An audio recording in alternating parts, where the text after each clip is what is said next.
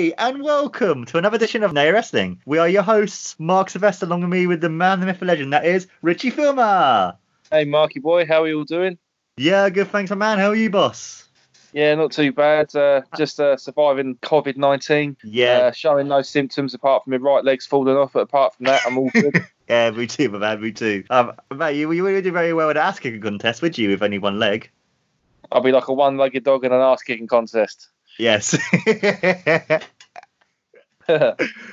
oh, dear. Ah, good old Jo with his old commentary and stuff. The slow one. Jerry, that boy's tougher than a $2 steak. Take him to the woodshed.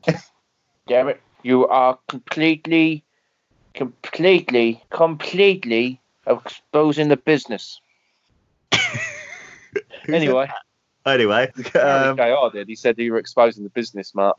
did he? Yeah, he- JR, JR said you doing your podcast is exposing the business. Damn it. Uh, damn it. God damn it. and we're here to show long-time fans and non-fans why wrestling is so good. And with WrestleMania around the corner, Richie, my man, we'll for, we'll look at our five favorite WrestleMania matches of all time. So, Richie, my man, so what is your history's WrestleMania and stuff, then, boss? What was your Mine- first Mania? My first you say? Mania, which I actually saw all the way through from uh, top to bottom, was actually WrestleMania 14. Oh, was it?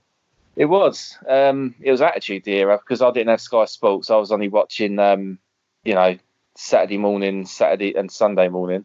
But my first Mania I ever, I know I owned it on VHS, was 14. So I'd assume that'd be the only tape that I saw at the time. Um, so yeah, WrestleMania 14 was the Oh, first nice. I actually saw. But I mean, I've watched all of them and I've gone Yeah. back through three. And you know, I always work from home on a Friday.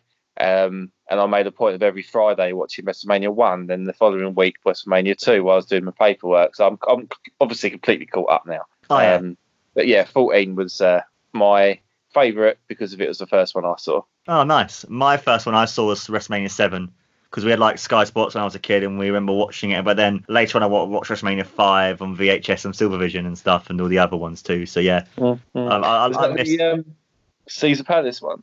Uh, no, 7 was the one where Hogan wrestled Sar- Sergeant Slaughter in the main event. It was a Oh, it was, it was a yeah, it was a terrible main event, but I enjoyed it because obviously it was the first one I probably watched and stuff. And then I loved five as well at Trump Plaza with um, the mega the mega powers explode. So, So, yeah, when was it? Nine. Yeah. WrestleMania Nine. nine. nine Caesar Palace. Yeah. I, I, one, of, one of the things I loved about the WrestleManias as well was Vince with his uh, freight burners. It's WrestleMania. Loved it. You know, you know, at Caesar's Palace. You know that kind of stuff. all that. You You know, know, even even he, even his intros to Mania, you know, welcome to Wrestle. You know, I mean, add that kind of Bruce Buffer kind of thing to it. yes, You know, um, which I, I do miss Vince on, on as, as like a non-stage talent on you know in, on camera. You know, he, did, he used to bring that authenticity to WWF, WWE, yes. which you don't really get anymore now. You know, you just get Not Corey, really. you know, Corey Graves shouting about. Yeah. Yeah, and I kind of miss Jack Tunney as well because even though he had no Oh. charisma, but you didn't really want him to have charisma because he's supposed to be the president, and if he did, it's kind of like, but you're supposed to be the president, you're not supposed to have this and that sort of thing. Yeah. yeah, I miss Jack Tunney and I do as you well. know, you know, like oh god, like the you know, oh the Three Stooges or whatever, you know, Yeah, Gerald. who was who was worse, him or Linda McMahon? I think I think Jack Tunney was worse, but I quite like I like Linda, Linda McMahon. She was quite good, but she was quite Yeah. wooden as well. But then it's like, well, it's good to kind Couldn't of have take that. a stunner could she? No, She could not do the stunner bump. no, not at all. No, she could not take one at all. No. Fell down like a sack of potatoes. Yeah, I know. Her and Vincent Mann, the first time he took it as well, he like went down as well, like a sack of potatoes too. Yeah. Yeah.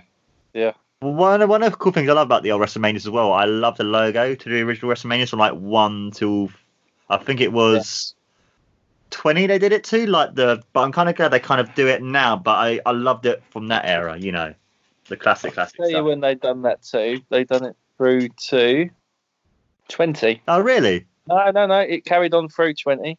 It kind of stopped at twenty-two. It kind of no twenty-two. I would say it still had the same twenty-three ish. Mm. 24, 25, 30 still had WrestleMania. 31, 34 still had the same logo. To be fair, they've all when you look on the network, they've all still got the W with the long tail That's, that's really good. and Mania kind of. Yeah. It is kind of still there. Yeah, it is kind of still there. They're still writing WrestleMania the same as WrestleMania One. Sorry, ladies and gentlemen, I've got the network up. I'm using it for um, googling on on air, so it's all right. It's all right. Yeah. I love how people do the same thing. So, you know. Mm. So so we're doing the top five for Mania today.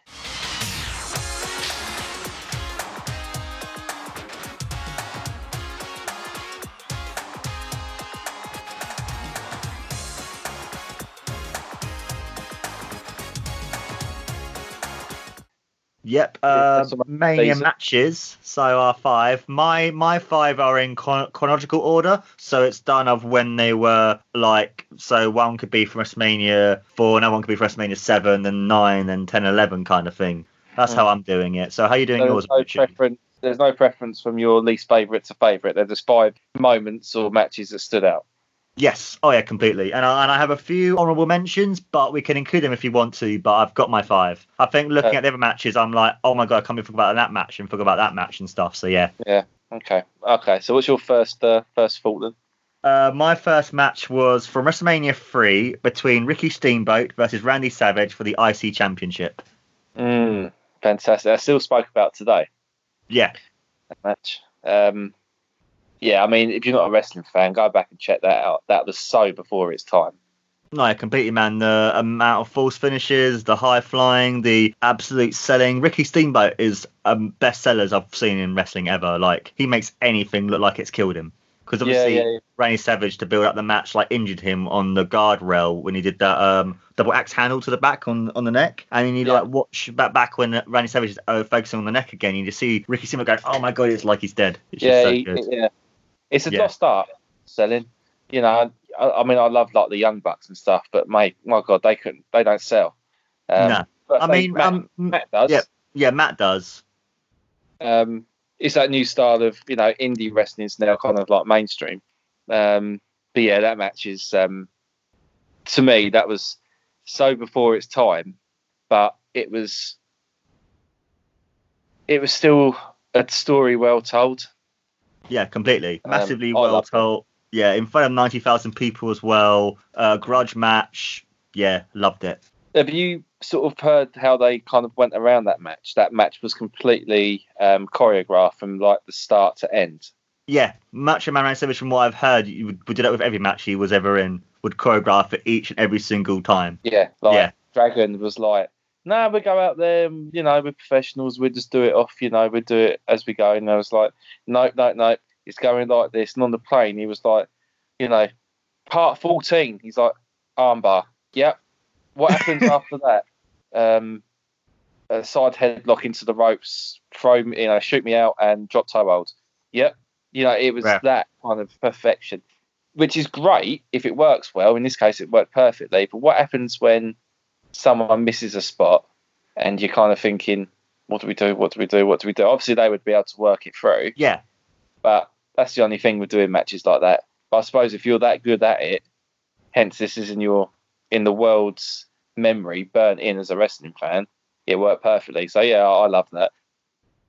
Good shout. Well, yours and Richie, what's your first match of your five? Um, well, I'm going to go with something so bloody obvious. I'm going with Andre and Hogan from three. Okay. That body slam, I know he wasn't the first person to actually body slam um, Andre, Mhm. but whenever you think WrestleMania, I always think for some reason WrestleMania to me always holds like an old school thing to it. I love Yeah. the classic WWF WrestleManias. For me, Hogan slamming Andre was it was the move that shook the world. You know, it was it, Yeah. it was, and to me, I always just think WrestleMania, Hogan and Andre come up in that scoop slam.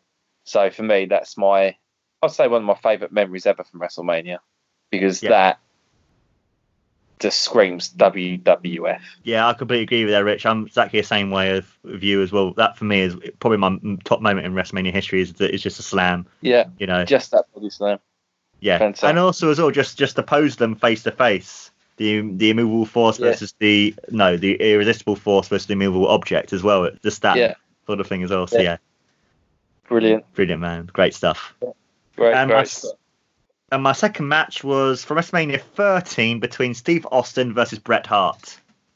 Oh, what a match. This match is fantastic. Uh, when you when you get a chance to watch the Bret Hart interview with Steve Austin, they actually do like a watch long of, of this match, and you can hear Bret Hart saying like to him, "This is his favorite match." And if anyone uh, wants to watch wrestling, he says to them, "Watch this match because to him it's his favorite one." I, I love it. Has um, great double turn. Um, stuff that Austin's doing. When you hear him when he's saying like you know I'm doing like a press up to go up so then the crowd more into it and I go back down again to add more to the match it's just like ah can't say enough about this match. This match is fantastic. Uh, brutal. Ken Shamrock adds to the match doesn't take away from the match. It's adds more because he's a proper MMA fighter. It's just like yeah. Because the Yeah. funny thing about it though when you hear Austin and Bret saying like talking about it we're like fuck I only know like one submission move. I don't know any submission moves and it's like we're going to go out and then they kicked it up a gear and then because when Austin bladed actually Bret Hart did it for him because Austin did, didn't have the blade yeah and then it's like but then the blood added so much more to it and that as well where you're talking about WrestleMania moments earlier that another WrestleMania moment as well was Austin coming up with the blood down his face like I mean, he's used how many t-shirts did that sell?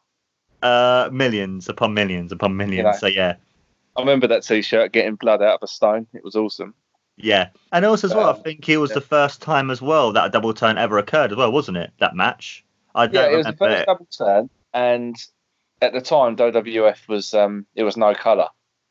Um, And Bret was like, "I'll take the heat. You need this. I'll take the heat." And oh god, it was, it was poetry. it was wasn't it Absolute poetry. Oh, poetry, man. Both at both at top of their games, just amazing. Bret Hart, like I've, I've been watching some more of his matches, and he's just so good. Like when you when you see him do a punch, he looks like he actually punched him real, but you know he isn't. It's when you watch the stuff that he does. Like I was watching the Bret Hart Mr. Perfect match from King of the Ring '93. That match, Owen Bret, and it's just like this man is just so good at what he does. He can make anyone. He can make wrestling a broom look like a five star match. He's Oh, that yeah. good. Yeah. I'll tell you, it would be one of my dream matches. Would be Kenny Omega versus Bret Hart. Yeah. There. You know, Kenny Omega as the cleaner New Japan against Bret Hart as Hart Foundation Bret. Oh, I'd love that.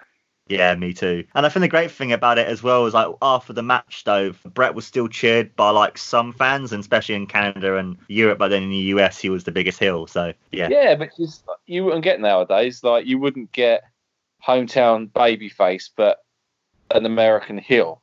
Hmm. Um, I mean Vince now. If you if you go to your hometown, he he, he says right, you, you're not going over. Yeah, I know, which is weird, but Fucking stupid, but yeah, I know. that's uh sorry, that's uh, Vince McMahon for you. Shoot that man. So what's your second match then, Rich? Uh, my second match would be Hogan again facing The Rock at 18. Okay. Oh, that, that's Um, my third match as well. So You know what? I heard Cody Rhodes say that match you can watch, but you can listen to it without watching it.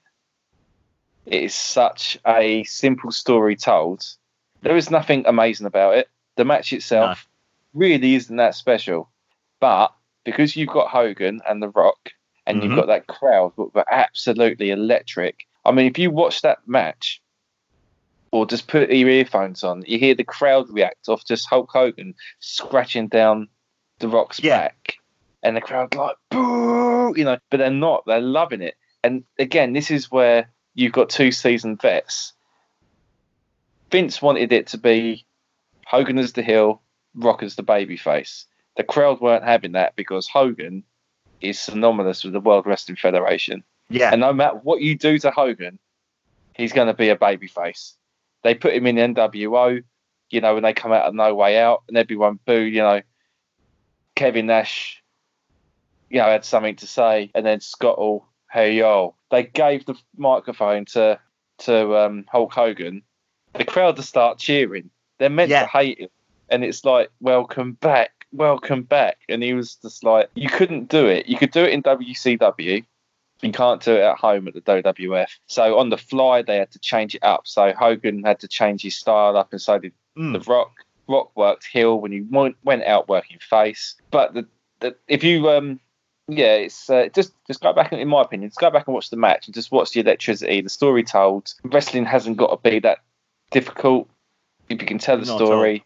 And that's the thing with Hogan. He wasn't the best wrestler, but he was the best at listening to the crowd and reacting and getting them to pop.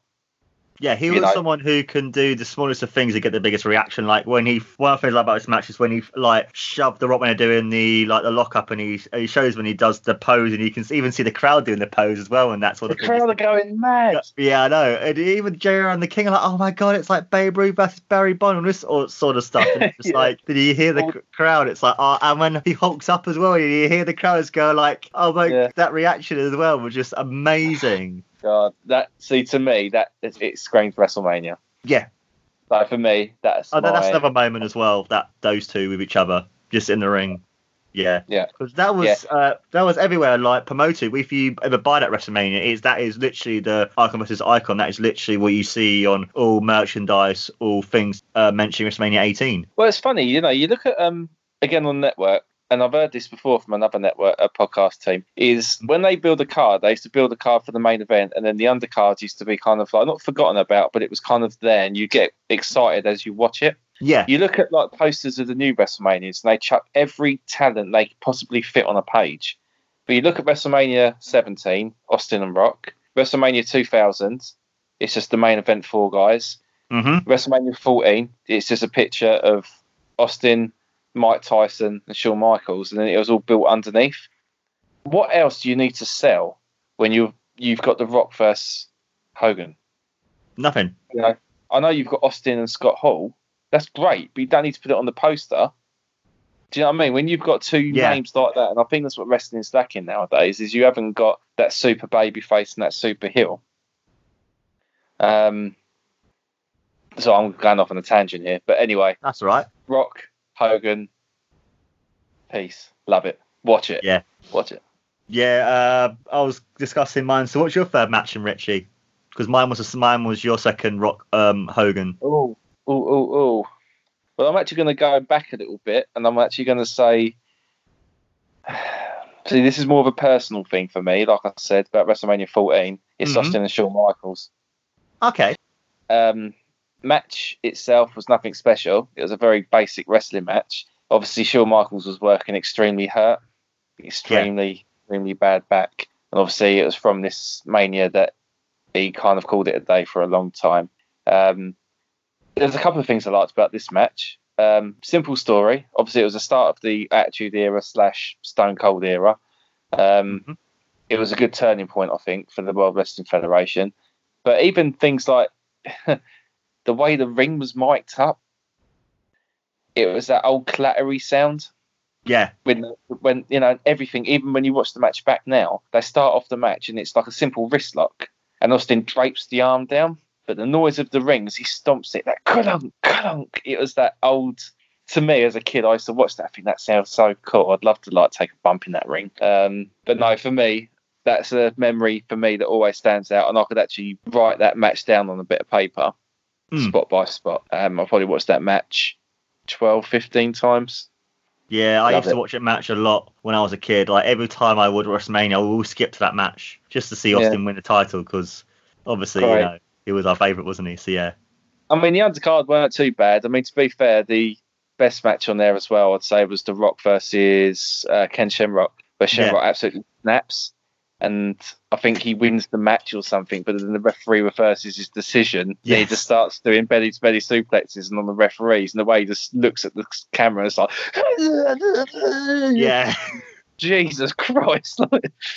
um, that's one scary I guy. used to I used to love Ken Shamrock when I was a kid. He was so good. Yeah, he was great. Yeah, I just like Ken. Yeah, I just like Shamrock. Yeah, you don't really get that anymore, do you? Just like a shoot fighter. No, I no, well, the closest Hager, but, but and like- maybe Ronda Rousey technically, but then, but then again, I think with Ronda Rousey, she used to smile too much, and I kind of feel like yeah, it's exciting, you want to be there, but it kind of feels like you're supposed to be this badass. Don't smile, like just have that Mm. sort of like face of kind of she was know, happy to be there, kind of thing, wasn't she? yeah.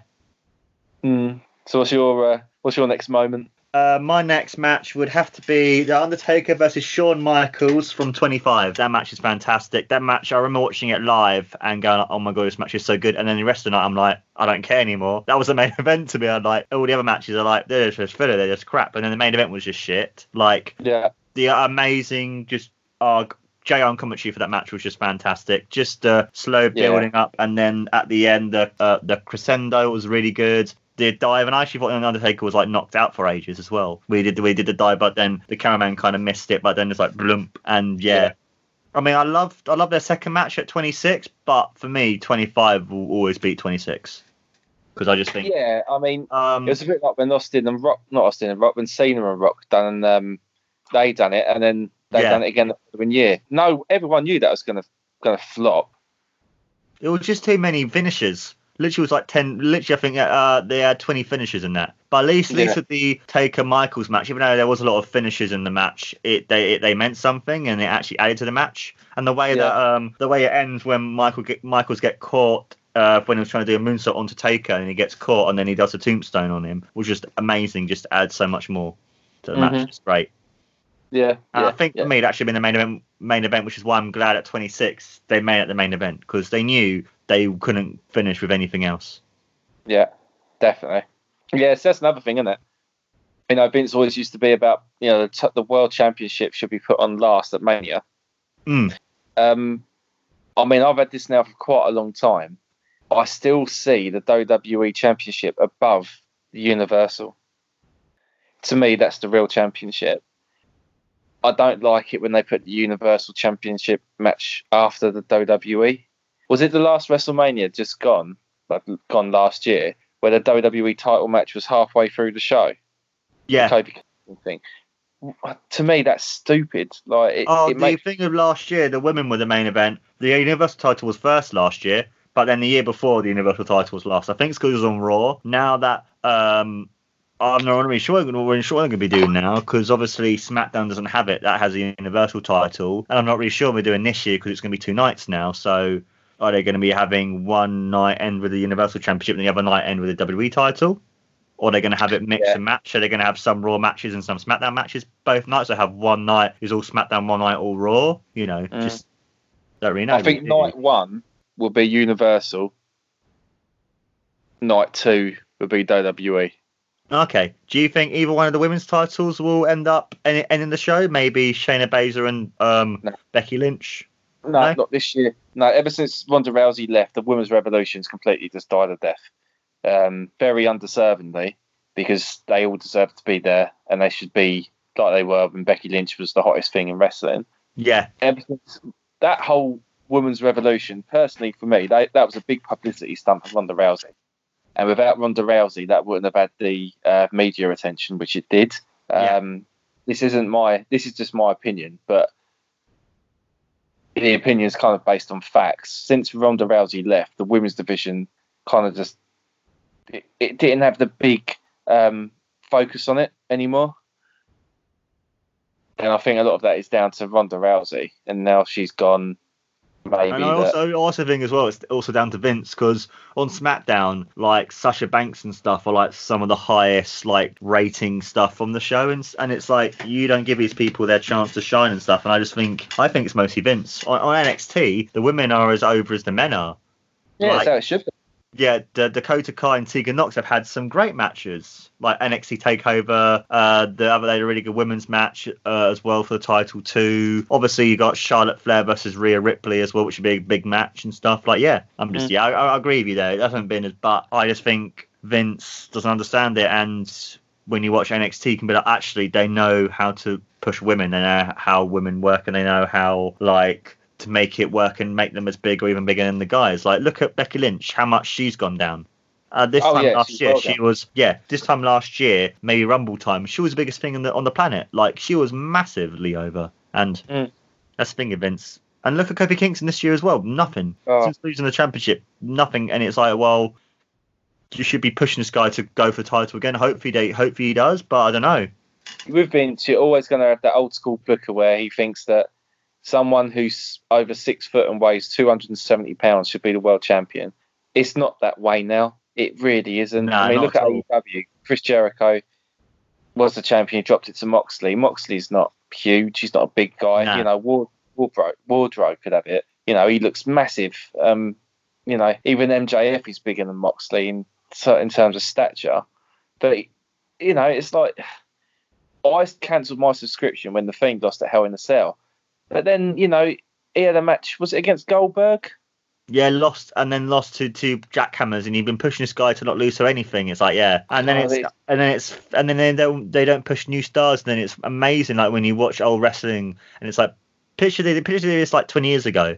Mm. Wouldn't like Wouldn't- I don't know. I, I just think Vince is just out of touch, in my opinion. I think he should let it go to Triple H and push new guys, push new stars, let them be who they, who they want to be and stuff. And like, yeah, because it's quite interesting. Listen to the Brodie Lee uh, interview of just Chris Jericho and him talking about, and it's like him saying, "Well, I can say whatever I want. It's your thing," and he does. And look how good he is. Same with Jon Moxley. It's just like you know, Yeah, right. Yeah, and I like the uh, little diggy at him. You know, you're not the first old man to kind of like undermine me. yeah, And then his skin, his skit or the promo he done where he was eating steak. yeah, yeah. I thought, I thought it was hilarious. Yeah, and then someone sneezed and he told him to get out of the office. Yeah, Apparently, they're all jabs at Vince McMahon. yeah, I saw You that reckon? on um, cult cult wrestling. Like they they put a thing up on Facebook. Like yeah, Vince McMahon kicks people out of his meetings if they sneeze and stuff, like lose their Yeah. jobs. Like that's why he done that as like a he's trying to he's basically trying to beat Vince McMahon. It's it's fucking genius. it is completely genius, man. Completely. So, what's your fourth match, then, boss? Uh, twelve HBK and Bret Hart. Okay, Um, fantastic match. Iron Man match. Two smaller guys and the time where it was Lands of the Giants. Uh, 60 minute draw. Fantastic storytelling. Two, I mean, it, I mean, it's Bret Hart. I mean, anything Bret Hart touches, you're a huge Bret Hart man. Like, I love Bret Hart. I love Shawn Michaels. Even if he has Yeah. got half a bag up his nose. Like, I, I think, you know, sure, it's a great match. And, and do you know what I really liked about that Mania? They, What's they that? never done it again. Is they put the print on the ring canvas. Yeah, yeah, I remember that. Yeah, I mean, that was and pretty. I love cool. the sound of the ring as well. Like when he used to do the bumps, I love the sound like Yeah. that. Survivor Series '88, King of the Ring '93. I just love the whole, just the it makes it unique. Just the sound of the match. WrestleMania 14, like I was on about earlier, that clattering WWF ring. Yeah, Yeah, I mean, but it was, I used to love the way that ring was mic'd up because apparently the old ring had one big spring in the middle, and that was it. Mm. The new rings now are they're like smaller springs all over the actual canvas, so the whole thing is easier to take a bump. But, yeah, um, you know, yeah, I used to love the sound. But that match for me, like Shawn Michaels' entrance, you know, was kind of like, look at me, I'm the spectacular new blood kind of yes, you know, like flamboyant, cocky, I'm better than you and you know it, MJF quote, against Bret Hart, the old school, you know, came to the ring, just a title over his shoulder, just staring at him, chewing gum like you're just a kid. I'm just going to put you in your place. And then this, but deep down, he knew Shawn Michaels was good enough. Do you know what I mean? It was just, yeah. oh, Was it was it the only um, Iron Man match as well to finish in the draw before they did like zero zero with no falls? Because I, I don't remember Yeah, any I can't- other Iron Man match not having any falls until obviously after the 60 minutes. yeah, no, I think you're right. I can't recall any. Another interesting fact. Have you Mhm. seen Shawn Michaels versus Bret Hart in a ladder match Yes, I have. Yes. on Smack'em Whack'em? Smack 'em, whack 'em. Yeah. Yeah, Uh, I- OSW do a, a review of that. It's hilariously funny. I need to watch it because of OSW. I've only just learnt it happened. What was it? Just a glorified house show. Yeah, base, basically in the time they were like testing out to see how, how it would work because Bret Hart was like, "This match is amazing. Let me show you how to do it." And uh, Vince was like, "All right, then show me." And then he had a really good match with Shawn because he knew Shawn would make it look good as well. Yeah. Because Shawn's one of those people. If he likes you, he would bump for you for like whenever. You know, Yeah. same same same with Perfect. If Perfect like you, he would make you look like the biggest star in the world. Yeah. So yeah, So was this when they was getting on then? yeah, Yeah. yeah. They fell out more like '97 ish.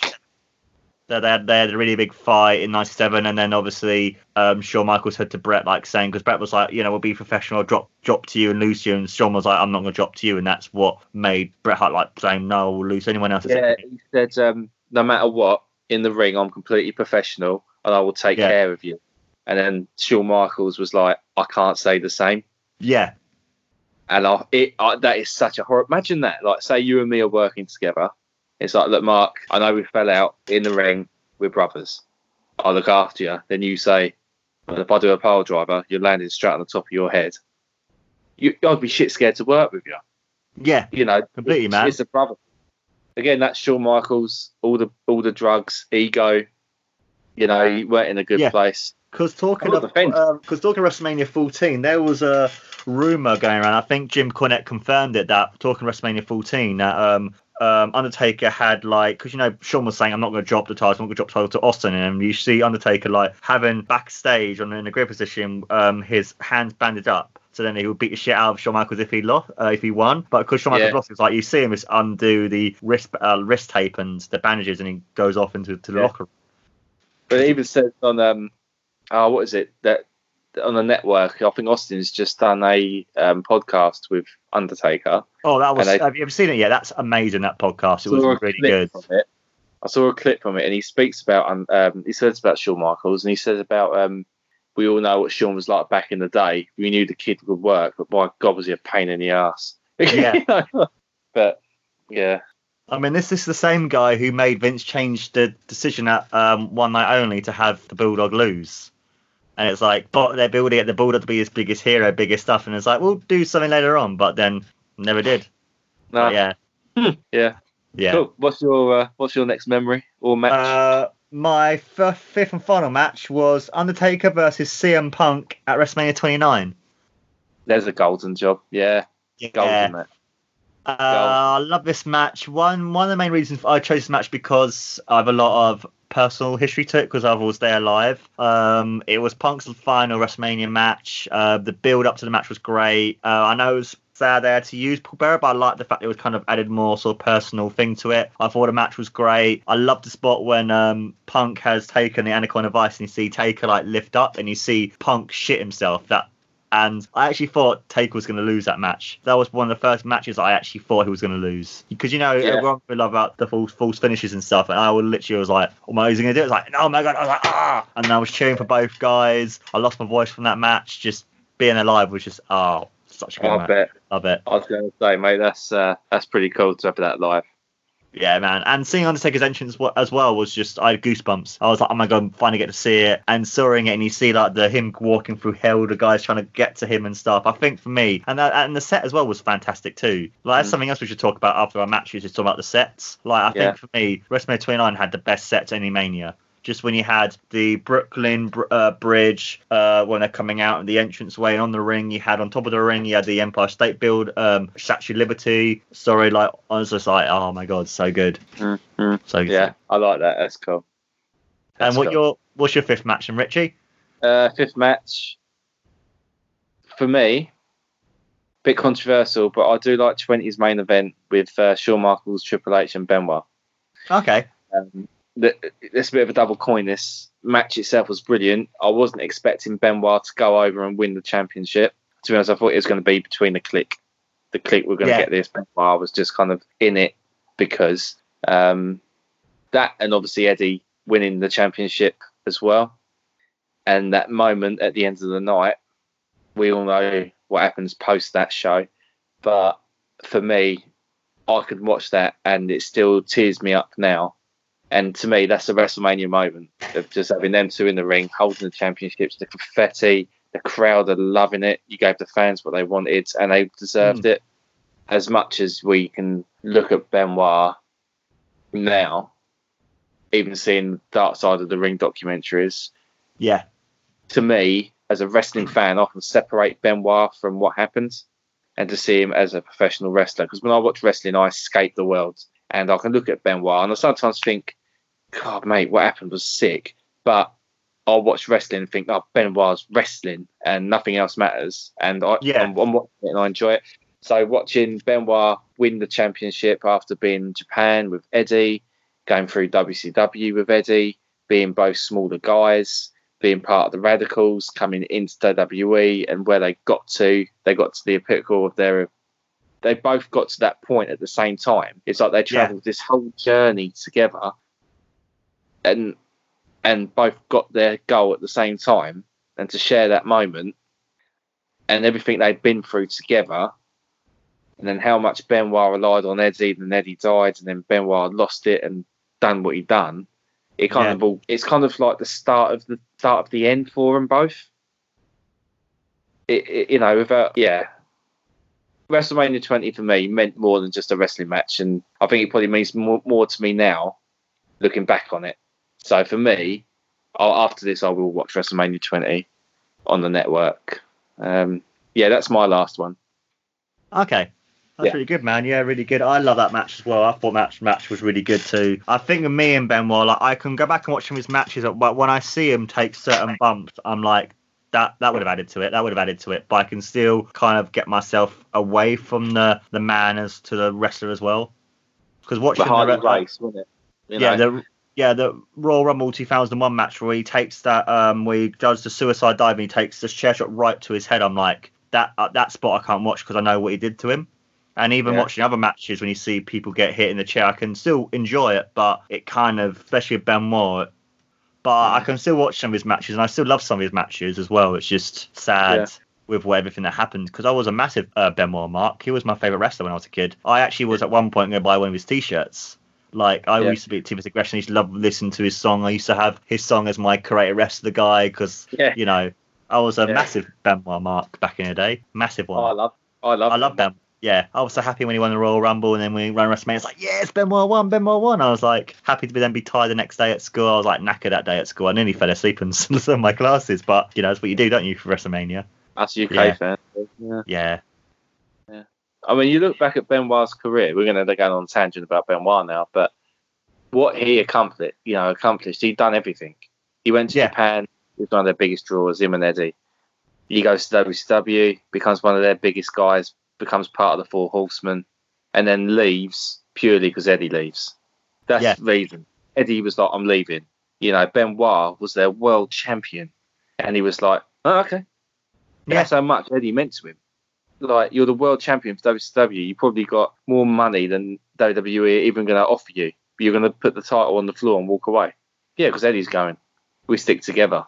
Malenko, Yeah. coming? How about Perry Saturn? Oh, yeah, come on. Okay. Yeah, he just followed them. yeah, But yeah, yeah, him and Eddie together, brilliant. But I used to love him. I used to love him. I used to love him. But do you know Harley Race actually said he- Harley Race invented the swan, you know, the diving headbutt, yeah, the top rope, and he said, "Don't do it. It messes your neck and back up." What does Benoit do? Copies him because he loved Dynamite Kid. yeah. Who's a Dynamite Kid then copied Harley Race? Yeah, it's like a vicious cycle, isn't it? But you don't. Yeah. I was going to say, you don't see anyone doing it anymore, but you don't. But you do with Daniel Bryan, but he doesn't do it as much as he used to. Yeah, see, Daniel. Bryan is asking trouble. Like he's going to hurt himself doing diving Yeah. headbutt. Why do it? You know, I why do looks it? cool. I don't know, but he's going to be going more um, part time soon as well. Bryan is, Yeah. from what I've heard. So yeah, I read that. have you got Yeah. any um, honorable mentions at all, then Richie? Before we go on to what are we thinking about this two night WrestleMania thing and stuff? Honorable mentions for WrestleMania.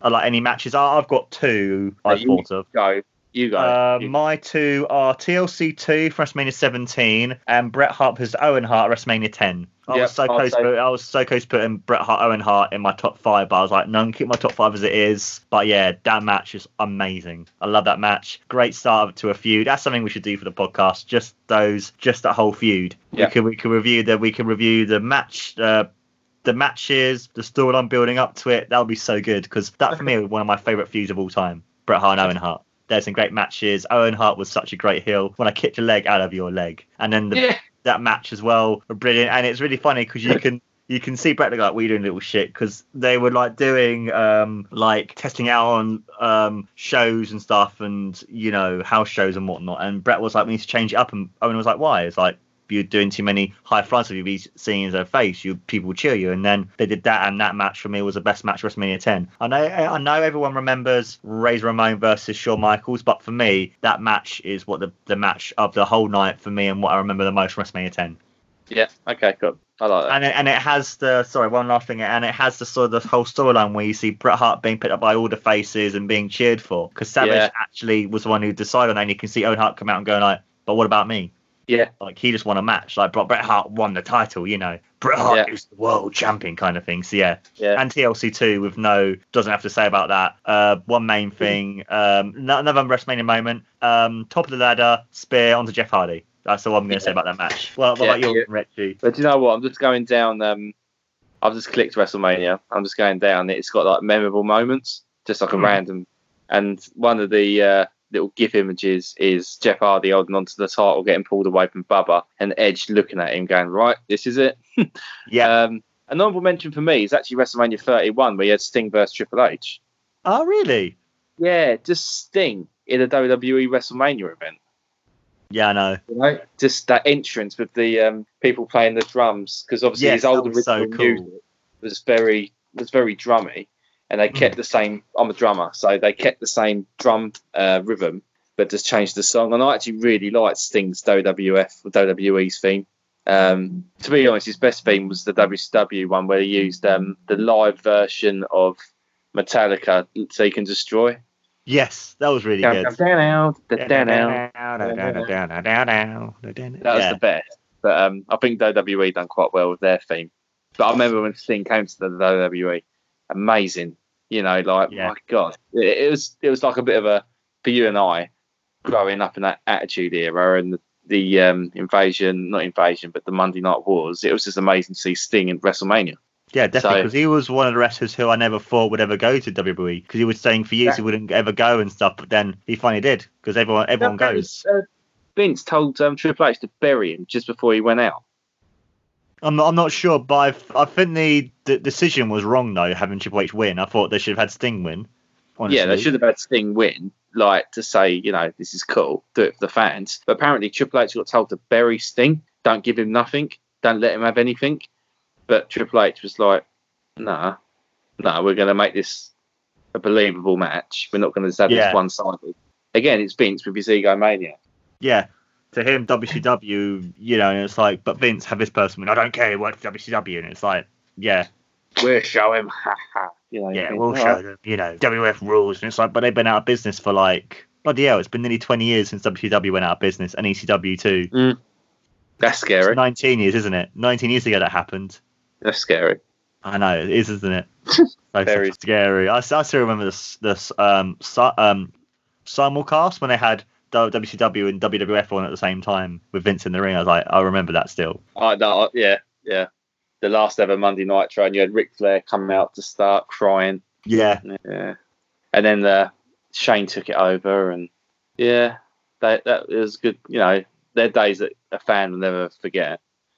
Yeah, it's a day that you know. I'm I'm just so thankful now we've got AEW because there is an alternate which is actually legit. yeah, definitely. I mean, New Japan is really good and stuff, but I don't think they're that alternative yet. I think they will be in the future, but not like not, not like an AEW. Not Yeah, for the. American. Not, no, not know, all. No. AEW is an American company with a shit ton of money behind it. Yeah. Um, more money I- than the he's got. Yeah, I, I just hope I just hope they don't go the WCW route because WCW had so much money. I Yeah. uh, but then again, I think with the guys who are running it, like Cody isn't stupid. Like he knows. I mean, look at the fact that they know if something something doesn't work, they're not gonna do something stupid. And then I don't think they would ever ever do something like the finger poke of doom and do other stupid things that WCW did. Ah, And uh, it's the only like- thing that worries me is the fact there's so much creative, like they they kind of like you know creative control, not so much completely to the wrestler, but they've got they've got a lot more creative control. Mm. I just hope it's not too much. Hope they do rein it back a little bit because I mean, you, look what happened. They gave Hogan creative control. It only takes one egomaniac to have creative control in their contract. Look what happens to WCW. Yeah, As long But as they don't. I, yeah.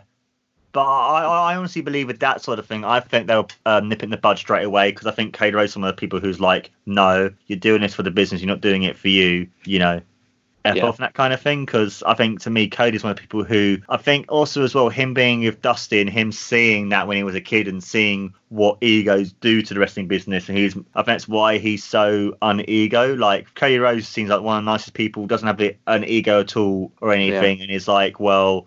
I think it's good to have him do that. And I think if anything did happen, I'd- we're going to add more to this and add more to this. And it's like, yeah, I don't think he has an ego at all. I think he'll nip it in the bud straight away. I've met Cody twice, and um, I met him at an IPW event in Rochester, UK, and um, got in the ring with him for a photograph. And he was talking to Matt Riddle, and they was talking amongst themselves. And he looked at me and said, "What do you think I should do?" And I went, "What?" And he went, "Should I do Indies or should I go back to like PWG? Should I go and do some?" I went, I just said to him, "Do what makes you happy." Like I looked at him like, "What the fuck is he asking my opinion for?" And he went, "Yeah, yeah, you're right." Photograph. See you later. Like, oh, okay. Yeah, I mean, he's so Yeah. and it weren't just hi mate, you're all right. Shook his hand. It was like, how you been? Enjoying the show? Blah blah blah. It's literally what it was. It was like he weren't the main event. He was like the end of the first half of the show. hmm So they had the match, then his match was on, and then as soon as his match finished, he stayed in the ring, and then all the lights come on, like a Red Pro, go and get a drink. But it was like photo what's with Cody, ten quid. I was like, yeah, and it was literally it was when he just joined the Bullet Club. Mm. So he had his Downstait music, but then at the start you had the Bullet Club for for for for life, and then he come out to Downstait Kingdom. I was I was saying to the guys in the queue before we went into the show, I was like, "Do you reckon they used the Bullet Club theme?" And was like, "Nah, nah, it only happened like Saturday, like last Saturday." And it did. It, it was uh, Yeah. he was representing the Club, which was fucking. Do you, remember, do you remember how over Bullet Club used to be? Oh mate, they're they're the biggest thing in the world. Like, do you remember when um Joey Morello got fired because he was with them? How stupid WWE were and stuff, and how like Oh. you couldn't not find a non uh, Bullet Club shirt at WWE events and, Yeah. and Elite too. Yeah. Are, are they still a bit harsh on the AEW t-shirts? Uh, I, I don't think they are because you don't hear much about it anymore. I think now like so that wear what you want because otherwise if they are harsh then it creates more publicity for AEW. It's like the So- cease and desist of the Young Bucks. You know that was Yeah. brilliant. Make a T-shirt, and it was the hottest selling T-shirt in pro wrestling. It was like Yeah. been learn. I mean, um, look at um, Chris Jericho, bit of the bubbly, became the biggest thing in the world. he is amazing. Like Yes. you know, think about like I said to Sam, like when he done the um, Rock and Rager Part Two or Part Door, um, and I said, you know, he came out to the ring on his own boat, on his own event, and he put on a live show holding the world title. To he walked out to his song, which he's Yeah. the head band member for, the lead singer, and the whole crowd was singing Judas once the song had finished. I was Yes. just like, guys, fucking legend. Like, I, I love it last thing when you see like Sammy Sammy Guevara and MJF singing along to his song as well. That Oh. was ah. really good as well. but do you know what? It was like WWE still missed the trick for that because like EW like said, okay, we can't have fans here. Put the talent out there. We'll have a hillside and a babyface side. We'll face the hard cam facing the arena rather than empty chairs. Mm. It's just a, to me, it's just a better product. I love Well, AEW. What do you think about WrestleMania being two nights now then and stuff with their whole empty arena Oh, and all that sort of stuff? Oh, what New Japan Light? Um, yeah, um, yeah. They, I think they've got three three TV shows they've got to try and put onto like the whole night. Uh, are they It's, still running um, the NXT before? Uh, then they're not. They're doing their NXT matches the following weeks on their on the on the TV. So they're doing the takeover matches as like on the TV, and they're filmed both of Nights WrestleMania, and they've done it at different locations. So you've got like one location with the Firefly Funhouse, you've got another location with this Boneyard match, and you've got another location of them matchy wrestling as well. So hmm. Um, so they're putting basically they're putting the takeover matches to compete with AEW Dynamite. yeah, Yeah. Um, which I kind of feel like they, they should have done it for Raw and SmackDown. I can understand why they want to do Mania because it's Mania, and they don't want to delay it just in case this happens again. We have to close down. But at the same time, it's like, but we could still wait for Mania, in my opinion. Like, it's good we're having it to make us forget about what's happening and stuff. But I still, but I still feel like, but this is for like people's livelihoods. Like they're potentially putting themselves and others others at risk because they might potentially someone else might have it and they don't they don't know. I mean, look at the Miz he was ill and everyone got really pissed off because they don't know what he was ill with and that kind Yeah. of thing. It's like, but you're putting these people at risk for these shows. Right. And I, you know, yeah. Roman Reigns has obviously dropped out of the event. yep, Um, I mean, I'll watch it because of what's going on and the fact that it's free on the network at the moment. Yeah, Um, don't have to pay for WrestleMania. I don't pay for a network, and I can still watch it on their network provider. Um, I will watch it. I've, I'll be honest with you, Mark. I haven't really been. I, the, the only stuff I know about the product is what I see on Facebook and YouTube. I don't Hmm. watch Raw. I don't watch SmackDown. I don't pay for the NXT net, you know, the network, so I don't watch NXT. The only thing I watch religiously is AEW because it's free TV, and I personally prefer the product. Yeah, Um, I prefer that ethical side of the business. I prefer the fact that they're giving the talent the. Um, it's not all about making money. It's about pro wrestling. They don't call it sports entertainment. You know, They're they've got one champion now. They've got the TNT Championship, which is going to be their mid cards. Um, the only thing w, uh, AEW maybe don't do as good as WWE is the women's division. I think they kind of bolted and the horse is still left at the stable with that. I think they need to really ramp up their um, women's division. But as a you know, from a from, from a wrestling fan's perspective, I love AEW, and the, the thing is, it's digestible. Like you're saying about WWE, and the fact that it's got Raw, it's got SmackDown, it's got two championships, two mid cards, two tag teams. There's a lot of content. And you've got 205, you've got UK NXT, NXT America. There's a lot, and then all of them them subdivisions have got champions, tag championships. Like there's Mhm. there's so many wrestlers as well. Like it- to say I watch WWE, it's like saying, well, I like I like nature.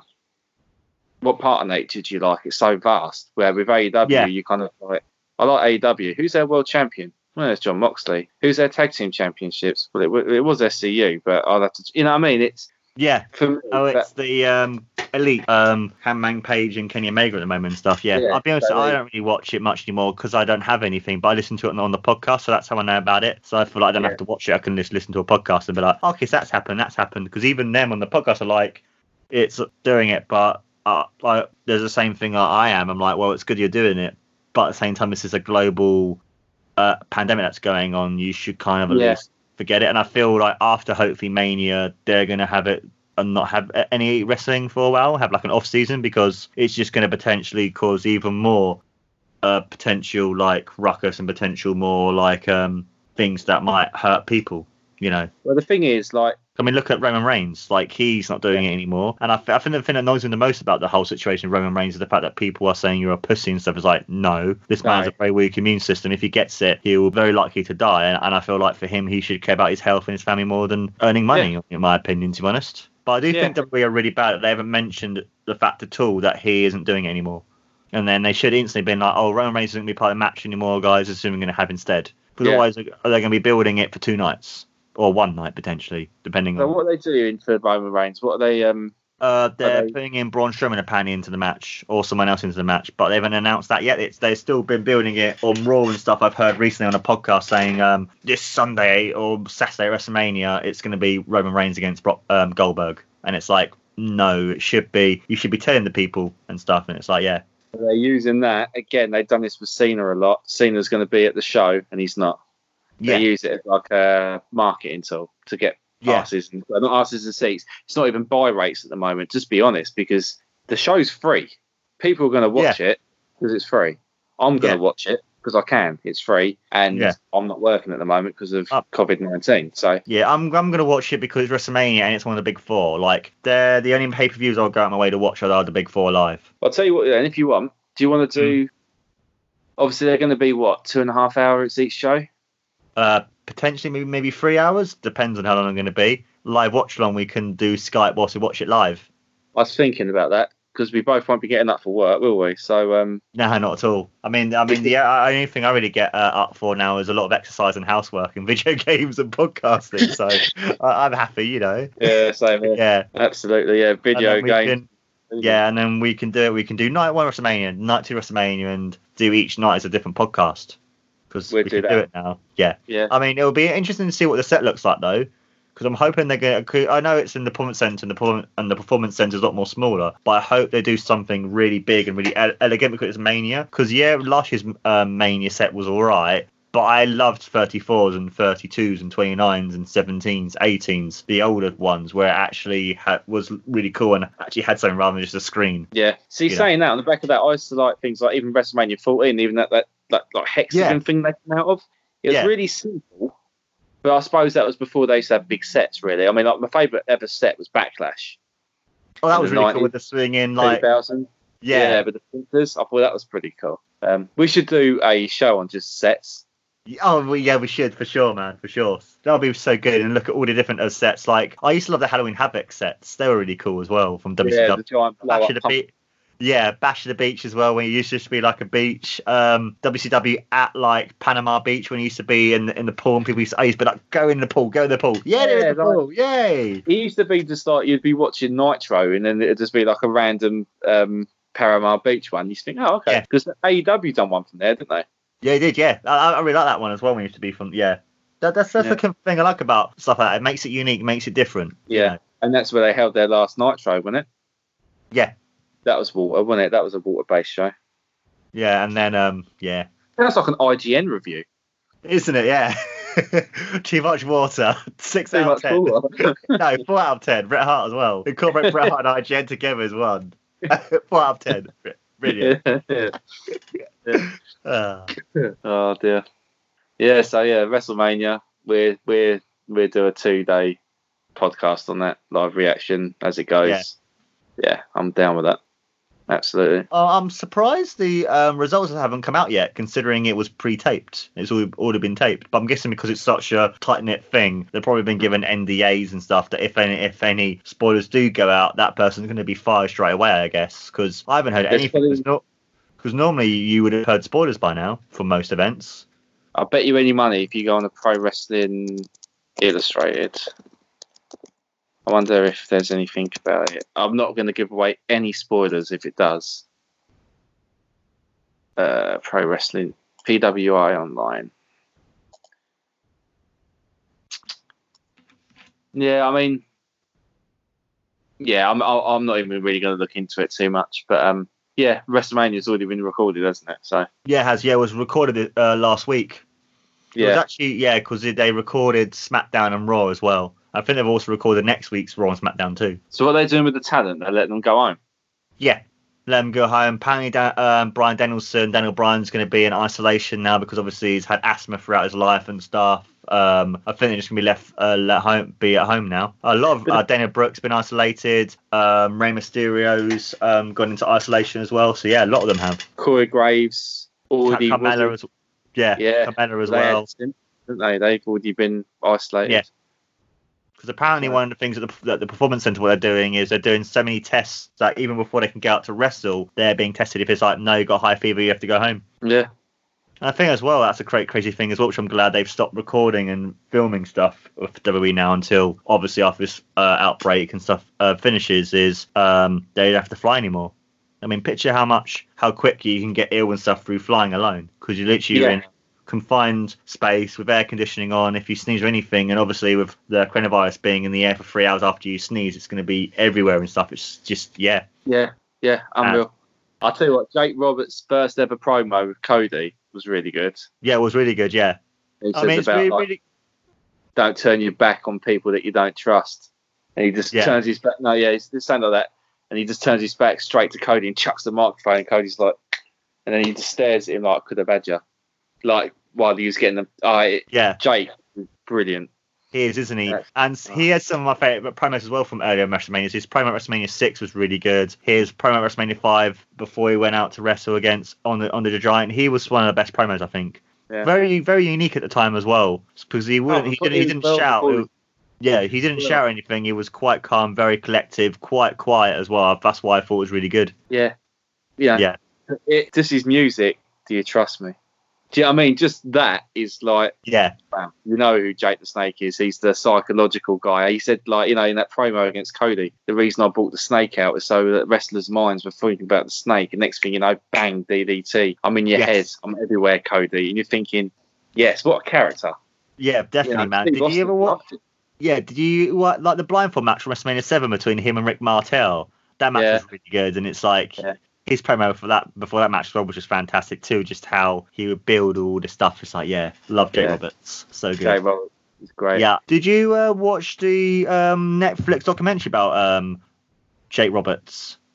I think it's. I'm not The sure it's still on there anymore. Yeah. The, Yeah, it yeah, up for an Oscars. Like, yeah, I thought a documentary was really, really good. Yeah, it was good. Yeah, yeah. Yeah. The DDP yoga one, yeah? Yeah.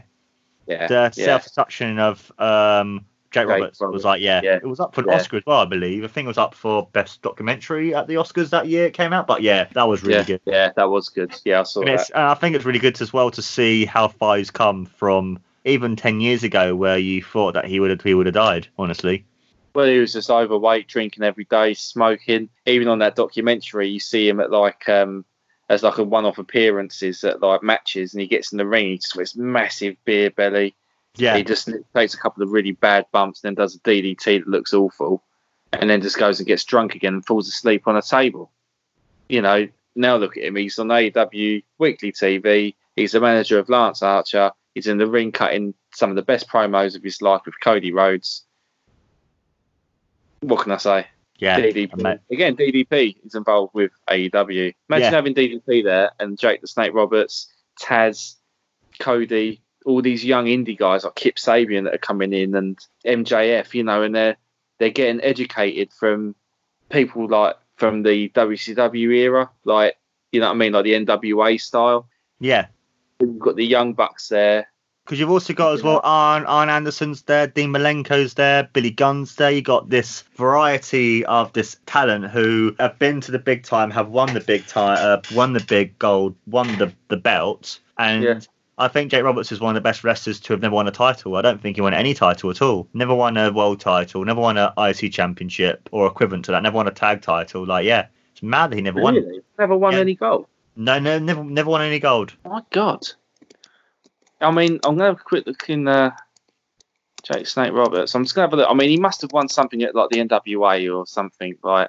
Maybe, but I definitely remember he never won anything in WCW or WWF when he was around. well, he would have he wouldn't have got nothing in WCW because he didn't get on with um, oh, what's his face? He took him on? Um, Jim Herd? No, the other guy, Cowboy Bill Watts. Oh yeah, Bill Watts hated Jake Roberts. So have a look. And he said the day he turned up and he was like, "Who's my booker?" And it was Bill Watts. He just went, "Oh, for fuck's sake!" Like he had Yeah. the worst time of life. And he said that's why he started drinking. Okay, so he's won the. He's run a load of oh Mid South Wrestling. He's won that Oh, did he? TV Okay. Championship in '86. Must have Uh, way before he um went to WWF because he went to WWF I think early '86 or late '86. Yeah, I mean, I'm- WrestleMania seven. But it's funny you say that. Um, yeah, because Mid South, he won the North and Louisiana Heavyweight Championships in '86, and then Okay. he did nothing to 2010 at the Legends of Pro Wrestling. They weren't even no, he didn't win nothing till two no 2000. No, that was it. His last Really? ever championship was '86 at Mid South. Jeez, I think it just shows how good he is that he can put ushers in seats and want people to watch his matches without having a title or anything at all to it. I mean, that- that's a show we should watch one day. Here's a wrestling. We should definitely watch Heroes of Wrestling one day. I think that, I think that show would be great for the podcast. Heroes of Wrestling. Oh, yeah, mate. just searing I've a heard that shit over it. on the last review I saw, well, the last, the only thing I know of that is uh, Attitude Era podcast.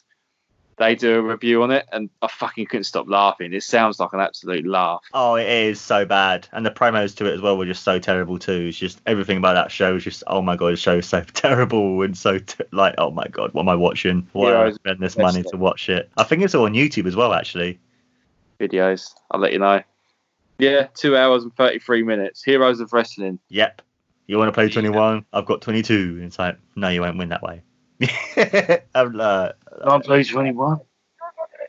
My God, even the yeah, yeah. I mean, it starts off with King Kong Bundy looking out of shape, yeah, and is that Yoko? yeah. Yoko's on it as well, yeah, man. Oh, Yeah. Yeah. Yeah. Okay. We'll, we'll do a pod on this. Yeah, I'm not gonna That's like watch the it. worst. This pay per view makes 2000 WCW look like a six star New Japan Pro Wrestling event. Uh, Yeah, it is that bad. What we should do, we should do, we should do like a live watch long, like just watch Yeah. it live and just uh, just make reactions to it, like like we're doing do- now, just over. I'll tell you that is so easy to do because we've both got a laptop and we can both just go play, Yes, have all Joe in one ear. I don't know how we do the audio. We'll figure that out. Uh, what what we could do, we could do it via the laptop, but then we can watch it via the TV and make sure we press play at the same time and watch it, and then have it at a certain like um loudness, so then we can so you can still record it, but also it doesn't disturb too much of recording either. I mean, it's it, we tell the could- it could be easy done. Yeah, Yeah. and we tell the fans when to press play. Yeah, okay. We'll do Yeah, that, like one, two, three, play. Yeah, Yeah, kind of yeah. thing. So yeah, Sweet. Awesome. awesome sauce. Yes, awesome sauce. So then, guys, that was our very special episode to build up WrestleMania, I guess. Our top five WrestleMania matches of all time. Richie, before we head off, my man, anything you want to plug at all to the people? Uh, yeah. Um, obviously the podcast obviously we're still working through it on the coronavirus and um, the next time you'll probably hear from us will be the live or post but i'm assuming we're going to do live on wrestlemania night one and two uh, apart from that no follow me on twitter richard fillmore one um, for my wrestling content elder scrolls online content and i'm going to be uploading some neverwinter content as well soon so that's Awesome, me man. Uh, And then also as well, guys, don't forget to follow me on all different social medias, as you guys already know. And yeah, Richie, my man, that's been No Wrestling, guys. We've been amazing hosts, as always, Mark Sylvester and Richie Filmer. take care we'll see you soon And always remember, you want to play 21 i I got 22 peace Peace.